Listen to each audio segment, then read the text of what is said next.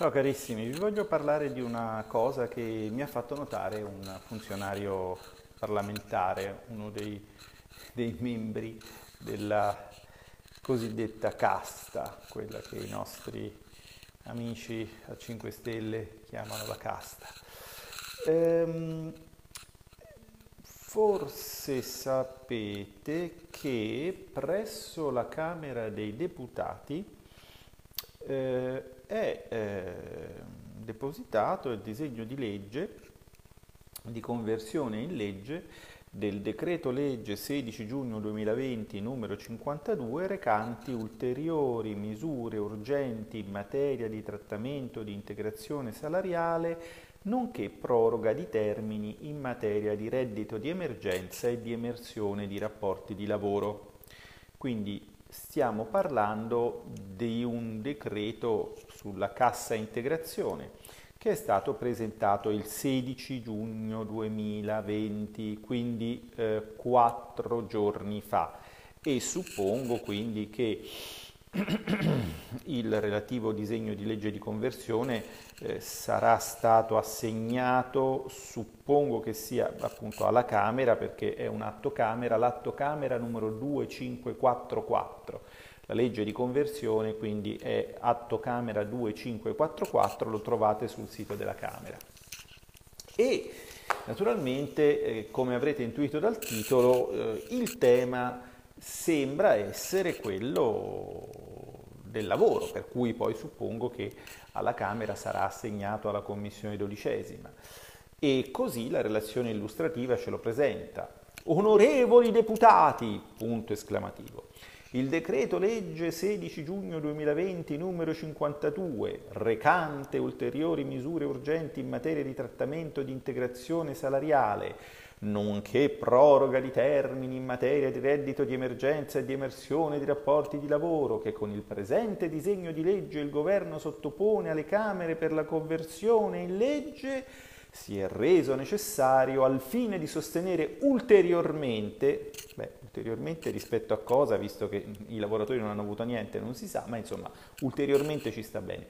si è reso necessario al fine di sostenere ulteriormente il mondo del lavoro in una fase eccezionale che era quella fase di pochi punti di PIL gestibili, come diceva Gualtieri a marzo, conseguente al perdurare dell'emergenza epidemiologica da Covid-19 che, dopo essersi prolungata oltre i periodi contemplati dai primi provvedimenti di urgenza adottati, continua a produrre effetti negativi. E eh, certo, se voi non ci siete stati a sentire, avevate il braccino corto perché stavate aspettando la pioggia di miliardi dall'Europa, quella pioggia di miliardi a proposito della quale il Presidente del Consiglio europeo Charles Michel ci ha detto ieri che la trattativa finalmente è iniziata, mentre voi sui vostri organi di regime facevate le infografiche con i bigliettoni che piovevano, grande successo di Conte, e invece noi qui sappiamo benissimo che i bigliettoni non ci sono, che è tutto ancora da definire, vabbè.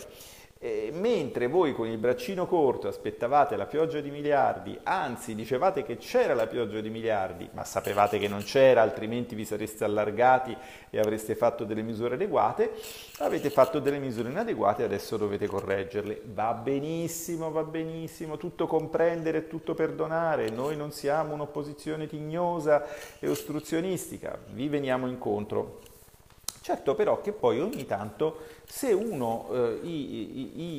i, diciamo, i, fogli se li legge, questo è un articolo, è un decreto, un decreto breve per una volta, un decreto di soli cinque articoli, come dovrebbe essere effettivamente un decreto legge, perché il decreto legge affronta eh,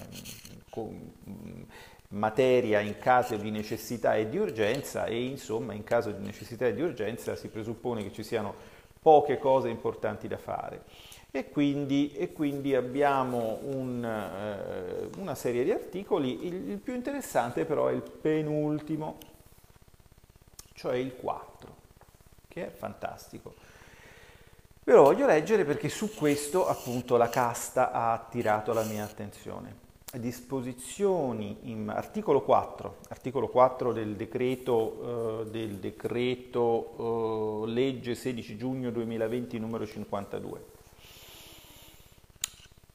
le risorse destinate a ciascuna delle misure previste dal decreto legge 17 marzo 2020 numero 18, convertito con modificazioni dalla legge 24 aprile 2020 numero 27, dal decreto legge 8 aprile 2020 numero 23, convertito con modificazioni dalla legge 5 giugno 2020 numero 40 e dal decreto legge 19 maggio 2020 numero 34,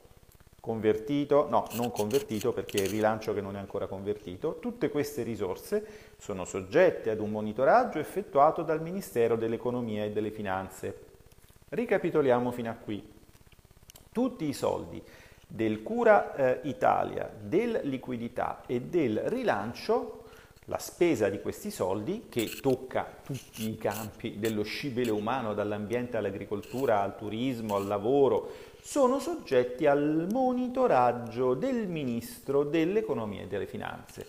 che quindi si qualifica in quanto tale come un superministro, il primo della classe, in effetti il ministro Gualtieri, lo dico con affetto e con rispetto, ha un po' l'aria del secchione del primo della classe, anche se ogni tanto si distrae dice delle cose allarmanti, dice che sta uh, lavorando per, per, per, evitare che ci siano tensioni sociali, perché mai dovrebbero esserci tensioni sociali visto che loro sono così bravi e intervengono con così tanta rapidità? Ma io un'idea ce l'avrei, ma insomma, ecco, allora il ministro Gualtieri di fatto diventa un primus inter pares. Quindi il Consiglio dei Ministri, che avrebbe già un primus inter pares, cioè il Premier, adesso ce n'è anche un altro, che è, per quel che attiene l'emergenza, il Ministro dell'Economia e delle Finanze, che è primus inter pares perché controlla come gli altri spendono i soldi. Ma la parte più divertente viene dopo.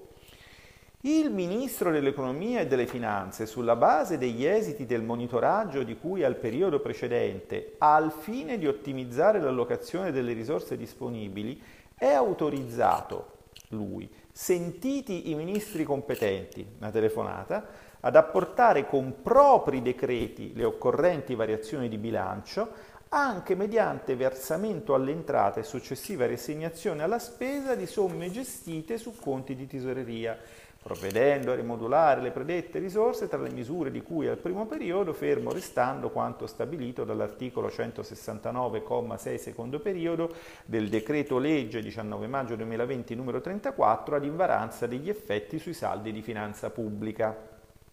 Chiaro, no? Allora, no, chiaro non è chiaro, ma eh, ve lo spiego io. Fondamentalmente eh, il Ministro dell'Economia e delle Finanze con questa norma, questo articolo 4 infilato in un decreto che dovrebbe parlare solo di fondamentalmente cassa di integrazione, cassa di integrazione guadagni, eh, quindi tutte le varie forme di integrazione salariale e, eh, e eh, reddito di emergenza, quindi misure di sostegno al reddito, Gualtieri non solo va a controllare che cosa fanno gli altri, ma decide lui come e dove spendere eh, eventuali eh, risorse che lui decidesse per motivi di efficienza di eh, dedicare ad altro. In effetti la eh, relazione tecnica eh, al, sull'articolo 4, quindi quella fatta dalla ragioneria e quindi recante il, se lo vedete, bollino, eccolo qua, questo è il bollino, questo è lo scettro del vero potere qui in, in Italia. Affidato a chi? Beh, ve lo cercate, è tutto pubblico e poi non posso fare nomi, altrimenti mi dicono che semino odio e non mi sembra assolutamente il caso. Di fatto però se non c'è sta roba qua non si alza una paglia, va bene? Allora, qui va tutto bene. E perché va bene? Perché la relazione tecnica ci dice che la disposizione è volta a garantire la possibilità di utilizzare eventuali risorse eccedenti. Ma eccedenti, veramente le risorse mi sembrano deficienti, nel senso che eh, per i 600 euro si è fatto il click day, la cassa integrazione ancora in giro non si è vista. Boh, vabbè, comunque. Però, insomma, Supponiamo che ci siano eventuali risorse eccedenti, certo se tutti quelli che devono avere dei soldi muoiono di fame, nel frattempo magari poi i soldi avanzano. Comunque, vabbè, la disposizione è volta a garantire la possibilità di utilizzare eventuali risorse eccedenti per ciascuna delle misure previste dal decreto legge 17 marzo, insomma la pappardella non ve la rifaccio, per ciascuna delle misure previste dal Cura Italia, dal liquidità e dal rilancio, individuate in esito al previsto monitoraggio, quindi le risorse eccedenti che il monitoraggio abbia eh, trovato vengono rivolte ad altre misure contenute nei medesimi provvedimenti normativi, ciò al fine di un utilizzo efficiente ed efficace delle risorse stanziate per fronteggiare l'emergenza derivante dall'epidemia di Covid-19. Ora qui la cosa che dà un po' fastidio, diciamo, a me, eh, io diciamo per carità, eh, siamo, siamo insomma, eh,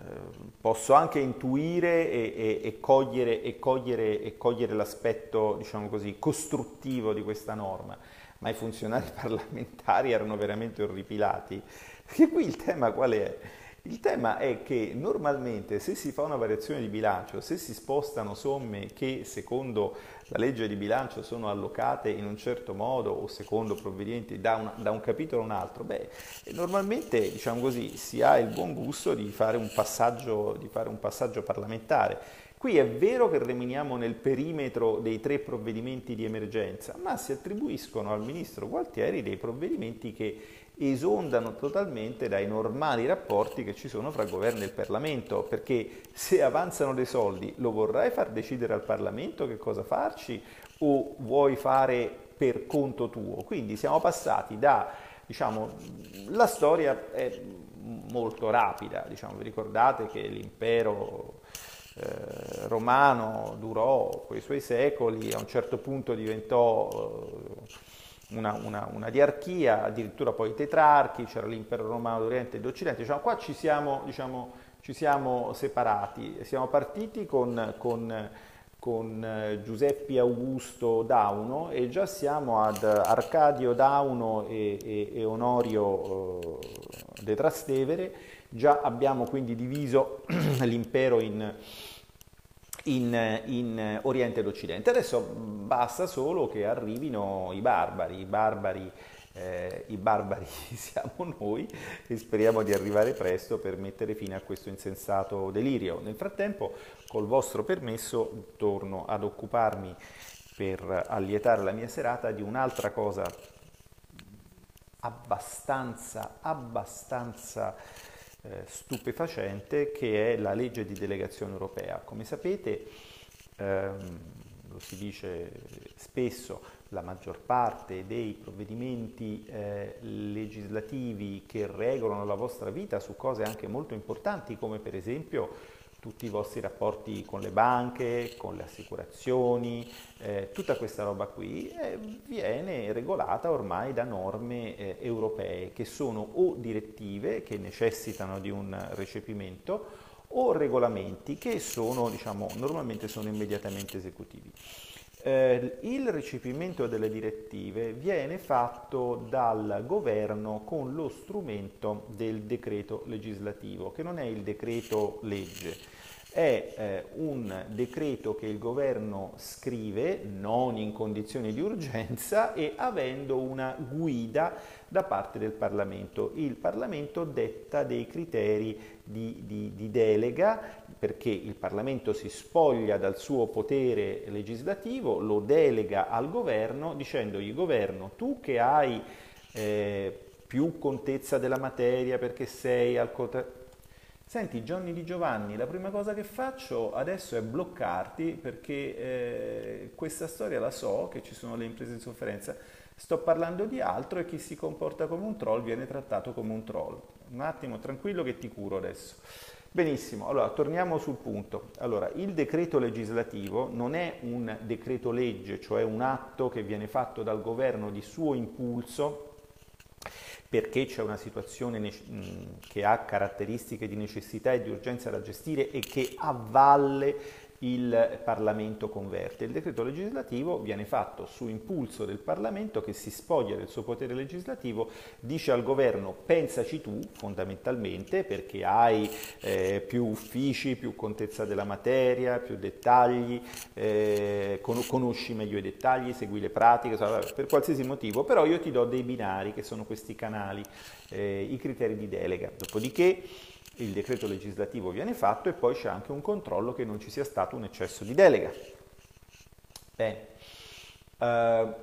di fatto, di fatto uh, per tutto quello che riguarda il recepimento della normativa comunitaria si procede con questo strumento e si fa un unico atto legislativo l'anno in cui si eh, convogliano tutti i criteri di delega al governo per recepimento delle varie direttive e questo strumento si chiama legge di delegazione europea ed è regolato eh, anche lui dalla legge 234 del 2012, dalla legge Moavero, che è esattamente la stessa legge in virtù della quale il governo e i ministri dovrebbero venire a riferire negli organi parlamentari competenti eh, in ordine a quello che succede ai consigli europei, ma io ormai ho anche rinunciato a, a, a invitarli, nel senso che vabbè chi se ne frega, sì.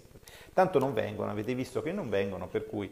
e quando vengono si comportano anche in modo piuttosto insultante nei riguardi del Parlamento, quindi io pro bono pacis, siccome io lo so quello che succede a Bruxelles e non ho problemi, non ho bisogno che me lo dicano loro, siccome so che loro non vogliono fare l'interesse del Paese, non ho bisogno di andargli a dire quale sarebbe l'interesse del Paese. Questa legge di delegazione europea di quest'anno ha due articoli, che sono il 10 e l'11, che si rivolgono al mondo del diciamo, bancario fondamentalmente e comporta una serie di revisioni di regolamenti come il cosiddetto CRR, Credit Risk Regulation e anche la BRRD eh, che è la Bank Resolution and Recovery Directive, cioè la, la direttiva sul, ehm, eh, sulla risoluzione e il salvataggio eh, delle banche eh, argomenti piuttosto importanti. Quello che è interessante dei criteri di delega che viene proposto dal governo al Parlamento di dare al governo è che praticamente i, i criteri di delega sono totalmente in bianco, cioè non c'è nessunissima eh, nessunissimo binario all'interno del quale il governo abbia deciso così di, di attenersi o di, o di eh, vincolare la propria azione. In altre parole siamo totalmente sdraiati sull'Europa e con forte, la forte preoccupazione che come al solito questo governo approfitti di, questa, di questo appuntamento che è un appuntamento annuale per fare quello che fa sempre, cioè per essere più realista del re e per prendere una serie di provvedimenti che penalizzerebbero inutilmente il nostro settore bancario. Un tema per esempio è quello della dimensione delle banche quanto è grande una banca grande, quanto è piccola una banca piccola, quali dimensioni deve avere, quali, quali di, di attivi di bilancio. Può sembrare una questione di lana caprina e in effetti lo è, ma qui non stiamo facendo filosofia. Qui la cosa è una cosa estremamente pratica. Le banche piccole, grazie a Dio, sono soggette a eh, dei eh, regimi burocratici semplificati, per il semplice motivo che non avrebbero abbastanza personale per gestire dei regimi burocratici meno semplificati. Non è un caso se eh, in Germania, che è un paese che tende a tutelare i propri interessi,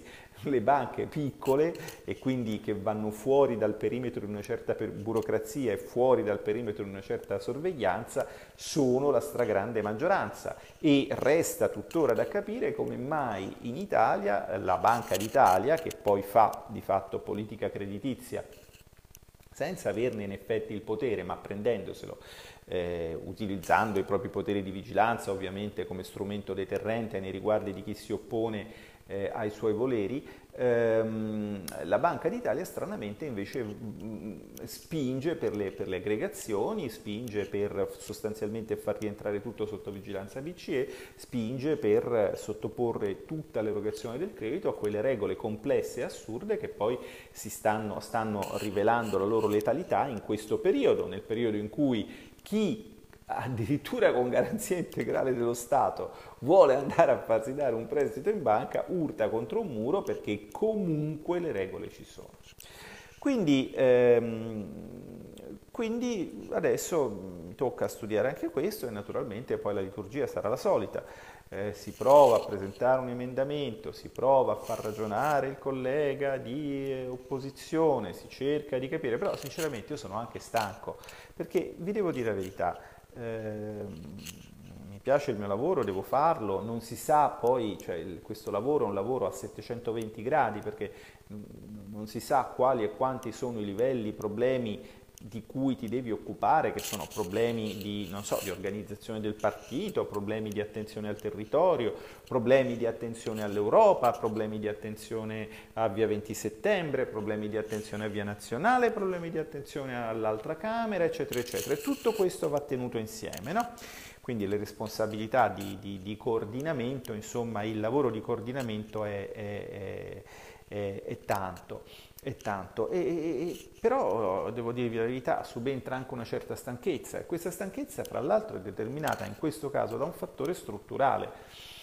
Qual è il fattore strutturale? Allora, vi ho appena detto che con una specie di legge omnibus, no? dove si trattano tutti gli argomenti che possono andare dalla pesca alle banche, dall'inquinamento alle infrastrutture di trasporto, eh, dall'agricoltura, alla politica industriale, no? perché ci sono direttive su tutte queste cose qua. Quindi c'è un unico, un unico provvedimento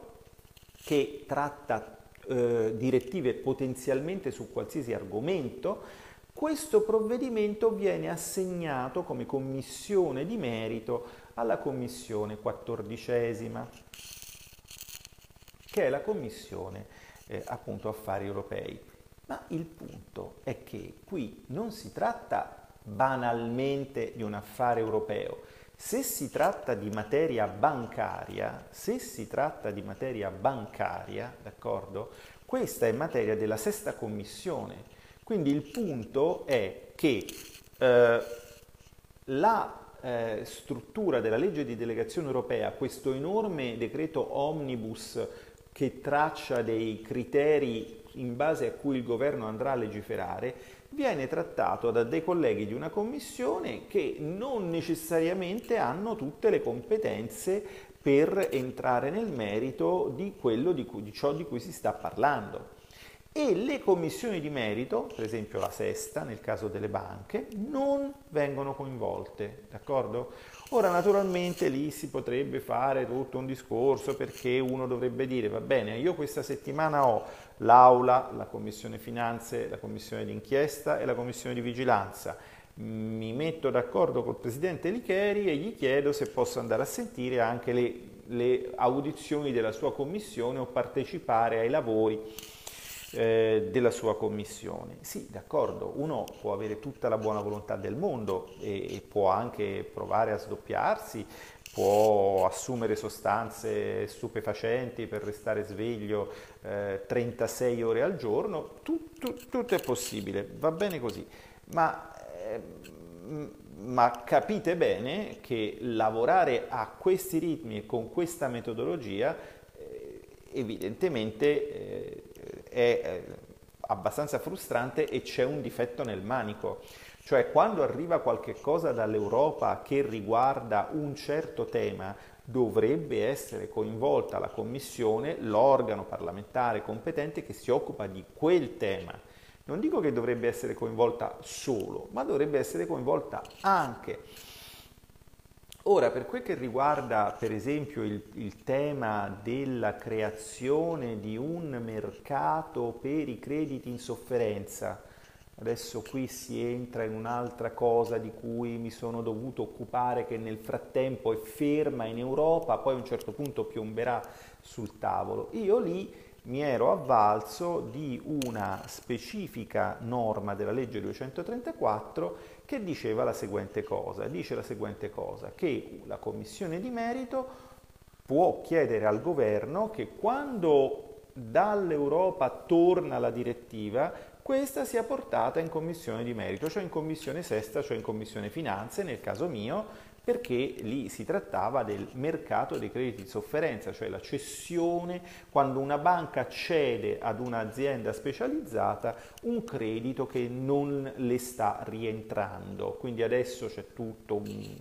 un grosso problema di come gestire un mercato europeo di questa roba qui, insomma che poi sono quelli che ogni tanto giornalisticamente chiamiamo i fondi avvoltoio, insomma, ma insomma, avvoltoi o, o, fagiani, insomma, qui non, non, interessa. Il punto è un punto di metodo, sto cercando di farvi capire quanto è complicato occuparsi di una cosa che viene dall'Europa, se riguarda le materie che tu devi seguire in quanto parlamentare e magari anche le materie che tu conosci in quanto economista,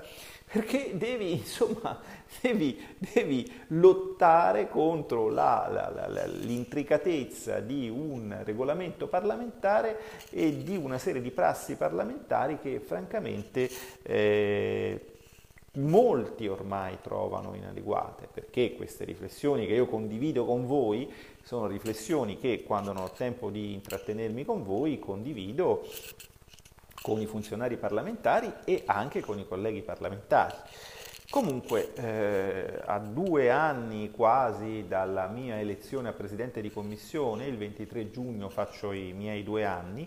eh, e, a due, e, e, a più di due anni insomma, di esperienza parlamentare e a più di otto anni, dieci anni insomma, di, di, dibattito europeo condotto anche in Europa, condotto parlando con i funzionari europei, condotto parlando con i parlamentari europei, eh, posso dire che tutto sommato una, una, una delle grandi ipocrisie eh, autorazziste forse ce la dovremmo essere tolta di torno.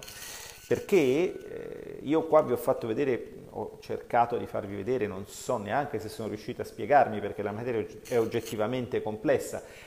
però ci ho provato quanto è complicato per un parlamentare italiano incidere, dare il suo contributo a, a, a migliorare una direttiva europea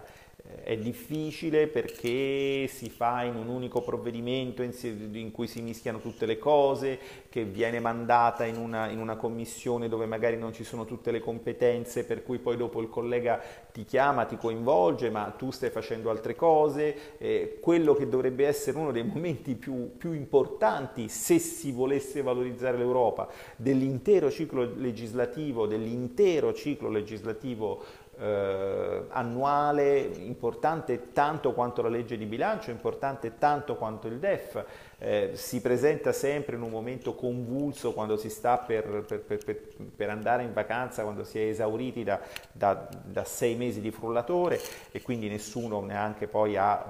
onestamente una reale volontà di metterci la testa. Ma eh, il,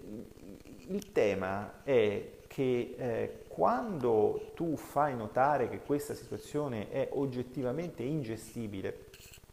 che cosa ti dicono i funzionari diciamo più europeisti? Eh, ma il problema è che i parlamentari non vogliono partecipare perché il Parlamento dovrebbe, eccetera, eccetera. Cioè, e, e, nelle trattative europee il governo lamenta, gli stessi funzionari di governo, gli stessi funzionari della rappresentanza permanente, e eh, purtroppo quella volta è andata male perché noi non sapevamo quale era la linea del governo, il Parlamento non si era espresso, vorrebbe, quindi fonda, bisognerebbe fare come in Finlandia dove prima di andare ai consigli europei o ai consigli dell'Unione Europea il governo va in Parlamento, ecco perfetto.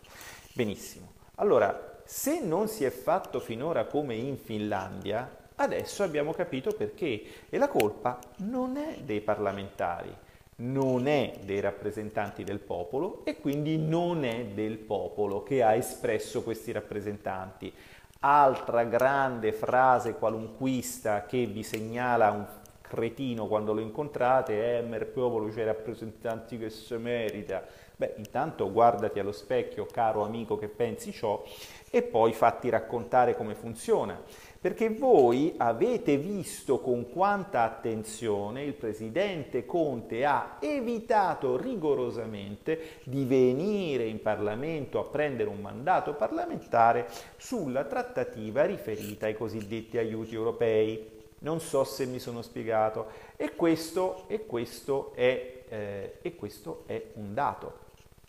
è un dato.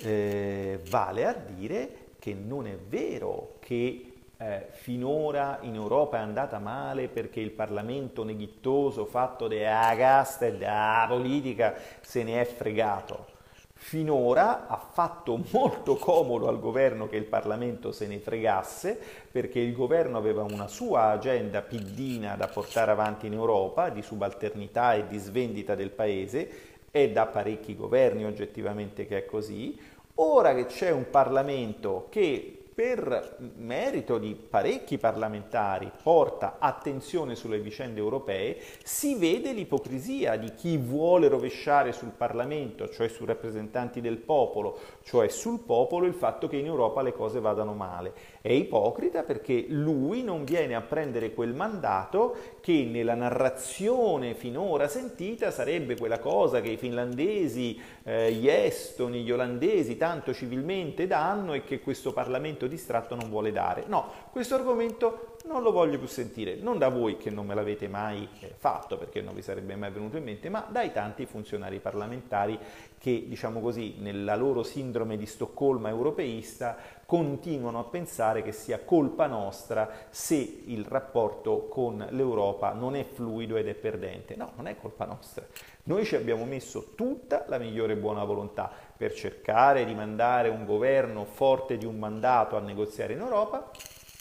e anche per cercare di dare il nostro contributo nella cosiddetta fase ascendente dei provvedimenti normativi. Ma, ma resta il fatto che questo tipo di lavoro è un lavoro che si aggiunge al normale procedimento legislativo, quello in commissione. Eh, questa settimana abbiamo approvato in sede redigente la legge che destina il 5 per 1000 eh,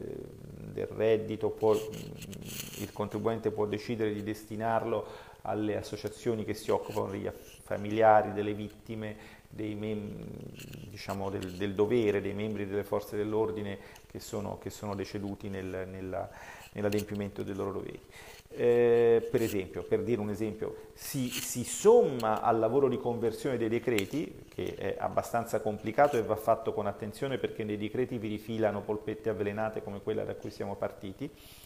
e eh, a tutta questa somma di lavori corrisponde una sottrazione di personale. Tant'è che io ve lo volevo dire,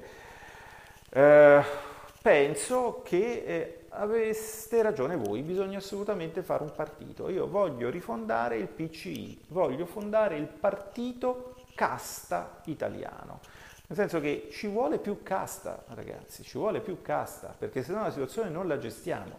Ci vuole più casta, nel senso che ci vogliono più funzionari parlamentari, siamo sotto pianta organica di funzionari parlamentari che possono seguire queste carte e spiegarci che cosa c'è scritto, perché non tutti noi siamo nati imparati in tutti i campi dello scibile Ce ne vogliono di più, ce ne vogliono di più e bisogna anche assumerli con regolarità perché non è possibile che tu lasci passare 20 anni fra un concorso e un altro in un lavoro che è un lavoro che si eh,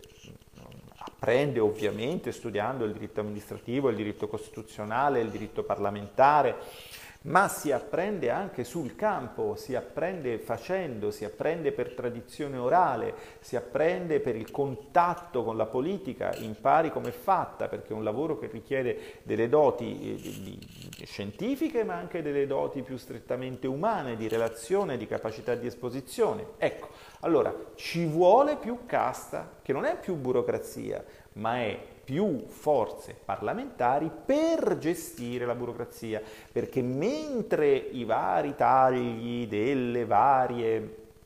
eh, delle varie austerità hanno sottratto funzionari al Parlamento, resta sempre il fatto che gli uffici di diretta collaborazione di ministri come il Ministro dell'Economia e delle Finanze possono avere centinaia di persone e resta il fatto che ci sono ministeri come il MEF che fanno provincia, che sono pieni di funzionari e quindi abbiamo uno strapotere del governo che è anche lo strapotere degli apparati che il governo ha per studiare, scrivere, interpretare i provvedimenti legislativi che ci eh, propone o che gli vengono dall'Europa, mentre noi abbiamo pochi validissimi, ma pochi funzionari che devono aiutare tante persone a capire quello che sta succedendo. Lì sono tanti ad aiutarne uno e da noi sono pochi ad aiutarne tanti e per il lavoro dei parlamentari, diciamo, questo non è il massimo. Ma il parlamentare deve essere competente? Sì, il parlamentare deve essere competente, per carità di Dio. Io quando vedo i simpatici amici della politica mi viene qualche volta qualche perplessità, però il punto fondamentale è che il Parlamento deve essere rappresentativo, eh, si può avere la capacità di esprimersi sull'indirizzo politico che si vuole dare al Paese senza necessariamente essere titolari di sette dottorati in sette materie diverse. Dobbiamo anche capire che tutti, perfino un parlamentare, abbiamo il diritto di essere ignoranti ma se abbiamo volontà di approfondire i temi di cui trattiamo, soprattutto se siamo parlamentari, dovremmo avere delle strutture che ci consentano di farlo. Invece siamo stati per più di dieci anni, non mi ricordo, senza fare concorsi, quindi non abbiamo i documentaristi, quindi non abbiamo i... Eh,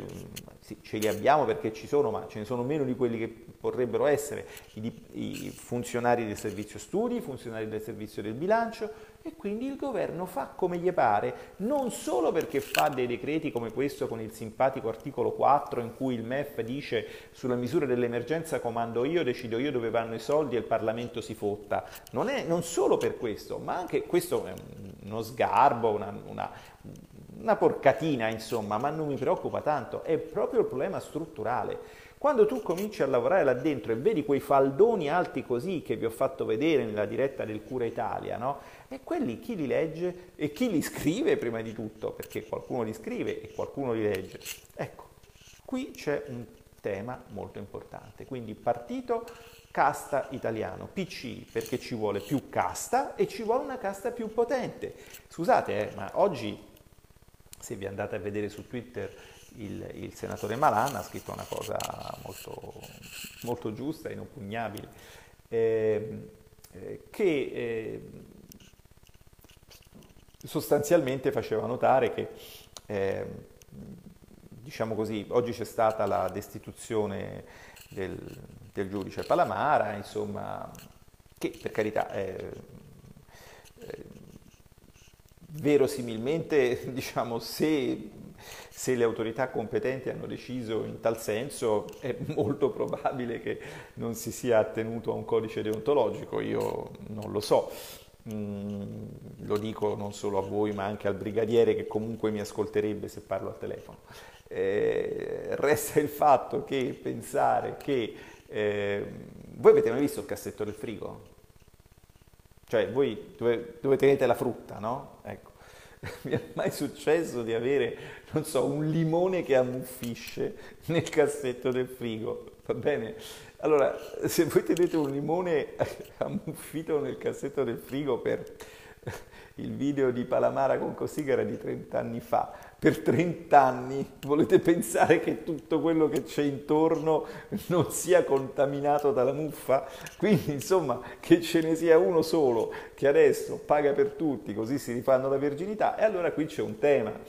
il tema è che quelli che dicono quel politico dice cose giuste, per esempio potrei essere io, ma dobbiamo fermarlo per non so quale motivo, e non ce n'era mica uno solo a dirlo o a pensarlo, sono tanti, sono tanti. E allora, amici cari, qui si arriva a un punto fondamentale. Voi vi lamentate perché vi sentite impotenti, chiedete che cosa potete fare, io cerco di spiegarvelo, la prima cosa è non mettervi nei guai con atteggiamenti inconsulti sui social e poi naturalmente partecipare.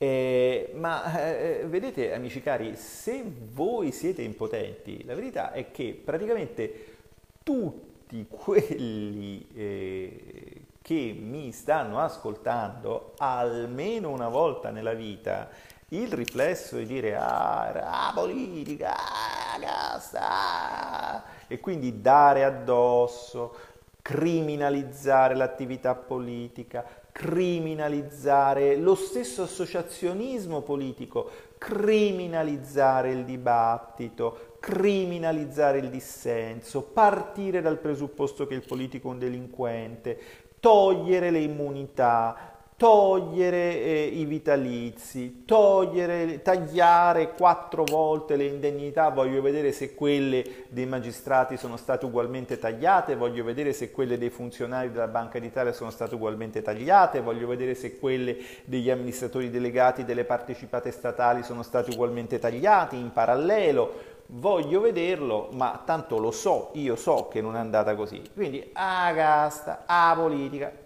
avete lavorato voi, cari amici, senza volerlo e non ve ne faccio una colpa, senza rendervene conto. Siete voi che avete voluto non contare niente quando siete stati ad ascoltare le scemenze dei grillini o le scemenze dei prestigiosi editorialisti dei grandi quotidiani che vi raccontavano di Agasta e da Spigola del Senato, che se volete venire ve la offro e così poi mi direte voi eh, se il, il, il, il prezzo è congruo o meno. E qui c'è un ragionamento da fare, capite? Perché purtroppo se voi avete deciso di non contare niente e adesso non contate niente, ovviamente siete arrabbiati. E con chi ve la prendete? Con me. Io sono l'unico che ha sempre detto, e sta scritto nel mio blog, che i costi della politica non erano gli stipendi dei politici o, o, o, o che ne so, sì, o, per dire quelli dei funzionari parlamentari, ma erano i costi delle decisioni sbagliate. E le decisioni sbagliate le prendi quando non hai il potere per prendere le decisioni giuste e quando non hai i mezzi per prendere le decisioni giuste. E questo è un, tema, eh, è un, tema, molto impopolare. So benissimo che non dovrei dirlo, nel senso che sembra prodomomea, ma siccome molti di voi mi conoscono da dieci anni, da quando mai avrei pensato di entrare in politica e certe cose le scrivevo dieci anni fa, quando non facevo parte della politica e già prendevo a sportellate quelli che con questo qualunquismo fascista aggredivano la democrazia rappresentativa parlamentare, io tutto sommato posso anche permettermi, a mio insindacabile giudizio, di dire che ci vuole più casta, che dobbiamo uscire da questa retorica, perché voi riuscite ad avere controllo solo in quanto in Parlamento mandiate ovviamente le persone giuste, queste persone non possano essere abbattute perché ha ragione ma dobbiamo abbatterlo, d'accordo? Queste persone, dettaglio non banale, conservino libertà di coscienza tale per cui, vabbè, mh, mm, sto attaccata alla poltrona perché se no non pago il mutuo,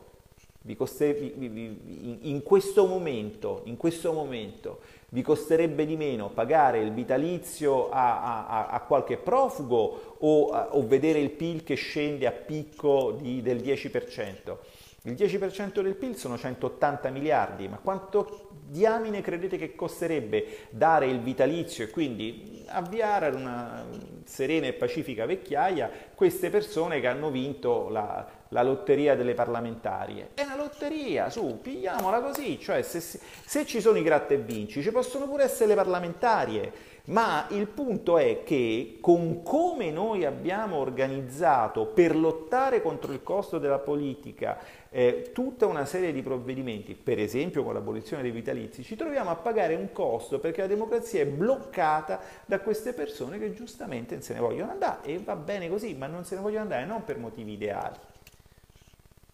non per motivi ideali. Perché io vi posso dire che quando è stato dico affettuosamente, ho un rapporto cordiale, ma insomma, riesumato il senatore Monti per votare l'ultima fiducia. E il senatore Monti è entrato in aula, fra l'altro io non l'ho neanche salutato, spero di non essere stato scortese perché non me ne ero neanche accorto, lui ha un incedere molto, molto ieratico, molto, quindi non, non... E quando è successo questo, io ho guardato dei colleghi a 5 Stelle con cui continuo ad avere dei rapporti cordiali, anche se penso che prima o poi mi prenderanno a randellate se sentono una di queste dirette, ma io vi voglio bene, non è che voglio male a voi, il problema non siete voi, il problema è oggettivo. Comunque ho guardato questi colleghi e ho detto arrivano rinforzi, risposta, non infierire, cioè caro Alberto, non venirci a dire che noi, che siamo stati quelli contrari all'austerità, eccetera, eccetera, adesso veniamo salvati da Monti.